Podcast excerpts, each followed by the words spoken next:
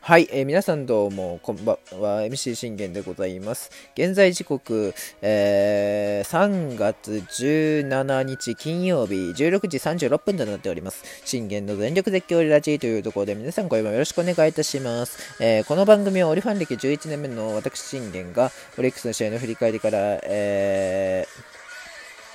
ドジャースの試合の振り返り等も行いつつ、えー、その他チーム情報、もろもろなどを12分間で僕の思いの丈を、えー、お伝えしていくラジオ番組となっております。ということでですね、侍ジャパン、えー、準々決勝が昨日行われまして、えー、イタリア戦があございました。というところで、えー、なんと9対3で侍ジャパン、イタリアに快勝で見事準決勝進出を決めたということでおめでとうございます。いやー、最後のね、東京ドームで、あのー、侍ジャパンの勇姿を見るというところを、あの、我々は、あのー、アマプラにて、えー、お伝えしたんですけれども、やはりこう、なんて言うんでしょう。気合乗ってましたね。十分ね。うん。もうそれも乗ってましたし、なおかつ、あのー、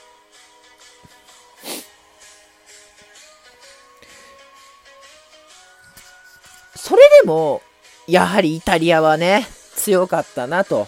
いうところですよね。うん。本当にこう、初めは、あの、接戦で行くのかなっていうところで、でまあ、今日託されたのは、えー、大谷翔平ということで、大谷がね、また、えー、パーフェクト投球を見せてくれるのかというところで、えー、フレリック、ロペスとね、見事あの、ワンアウト、ツーアウトするんですよ。だけどこれね、フレッチャーが見事センターのヒットを放つんですよね。さすが、やはりもうあの、エンゼルスに、もう互いにいるっていうところで、互いのその、えー、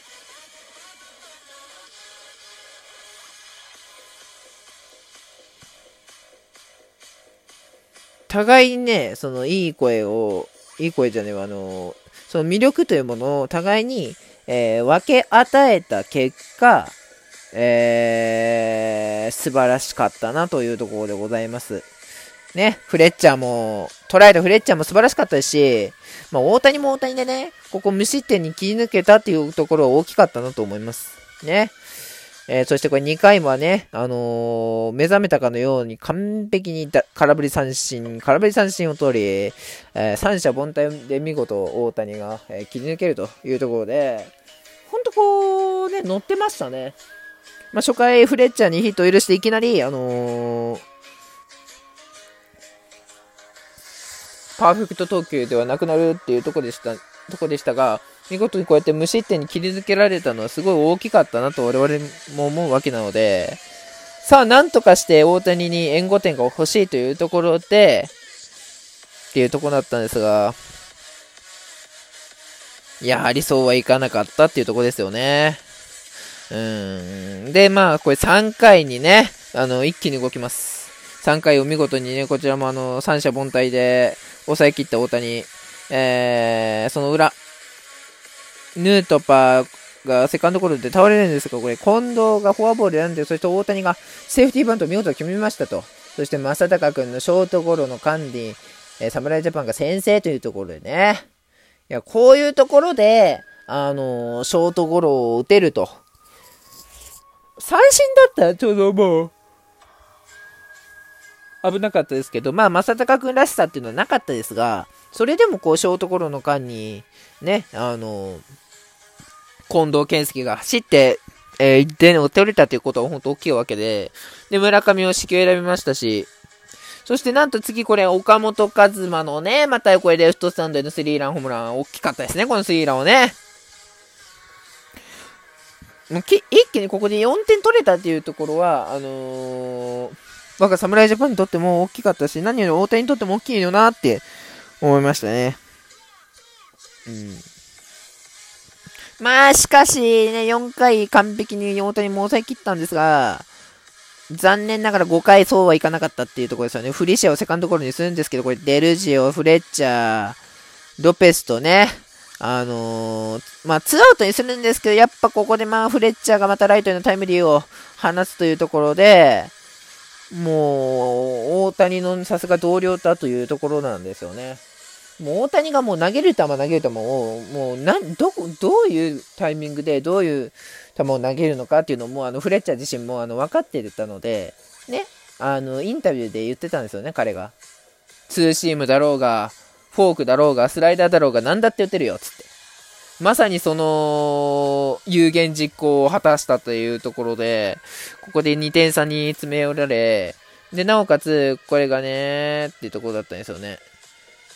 さあ、この 2, 2, 2点差、この接戦にね、持ち込まれるとちょっと厄介なところあったんですが、これ、侍ジャパン5回。ね、大谷がフォアボールを選ば選び、正隆君がデッドボール。さあ、これどうするというところで、なんとこれ、村上君がようやく、村上様がようやく目覚めました。ようやく目覚めましたよ。タイムリーツーベース。ね、あのー、投げるピッチャーのそのタイミングも完璧でしたし、バット方向もね、あのー、村上様お得意の村上さんもお得意のセンター方向ですよ。もうあとわずかでホームランかっていうところだったんですけど、いや、全然ね、あの、ヒットでもいいんです。このヒットが、ホームランにつながることだってあるんですから。ね。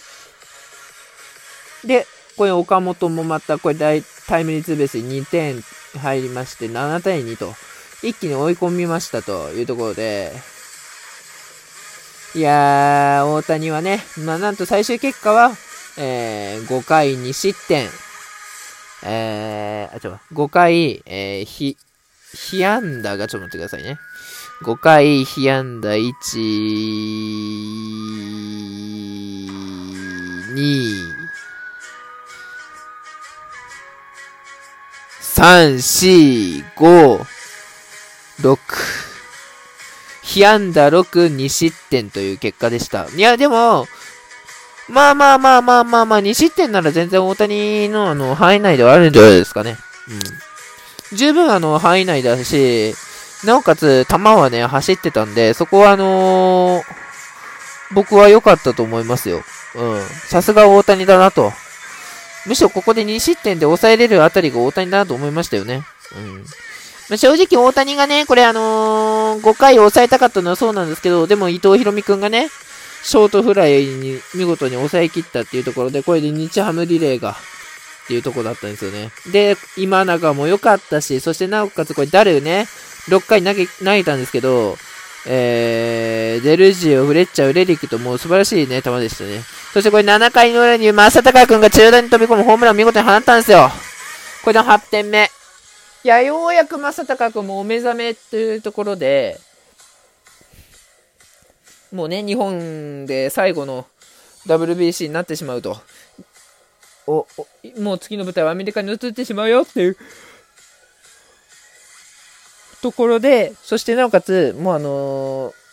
この4月からはもう、正隆君もレッドソックスへ、ボストンへ行くわけですから、と日本に最後の置き土産として、あのー、ホームランを見事に放ってくれたというところでございます。ね。こういう時、正隆くん強いんですよ。あの、やるときは本当に彼やる男だって言って、ね。あの、オリックスのね、時の、えー、西武戦だったかなで、国家成長で笑っても、あの、必ず結果出すし、ほ、もう一発でホームラン決めるし、で、日本、日尻の時では、サヨナラを決める満塁、えー、ホームランを放ち、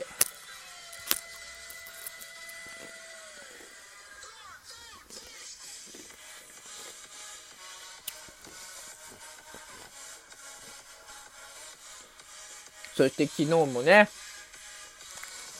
日本に最後の置き土産となる、えー、ホームランを、東京ドーム特大ホームランを見事に放ったと。あのフルスイングね。忘れられないっすよね、あのフルスイングは。もうあのー、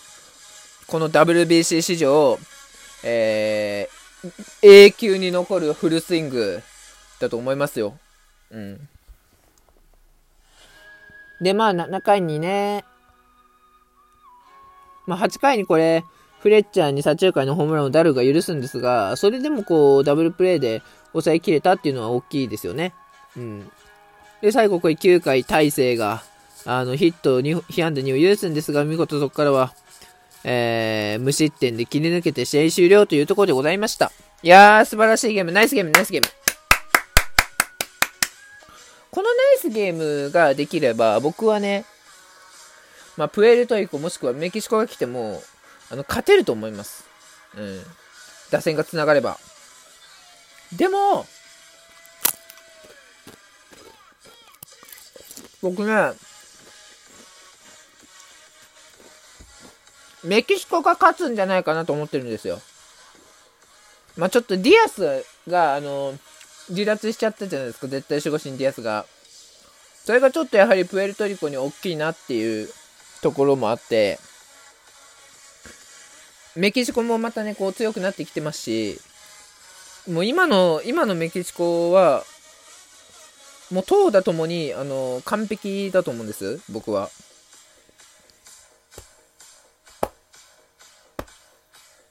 まあ、初戦の負けがやはりそこで響いてっていうところもありましたよね。うん。その初戦の負けが、あの、対アメリカに火をつけて、で、そこからも連勝しっていうところだと思うんですよね。うん。だから、全然あると思いますよ。っていうところだと思います。はい。まあでも、もう、ね、あのー、準決勝、決勝は残念ながら全力絶叫生ではできないので、もうそこはもうあの自分たちにできることは信じることしかできないんでね。はい。もうあとは信じるだけというところでございます。というところで今回はこれで終わります。バイバイ。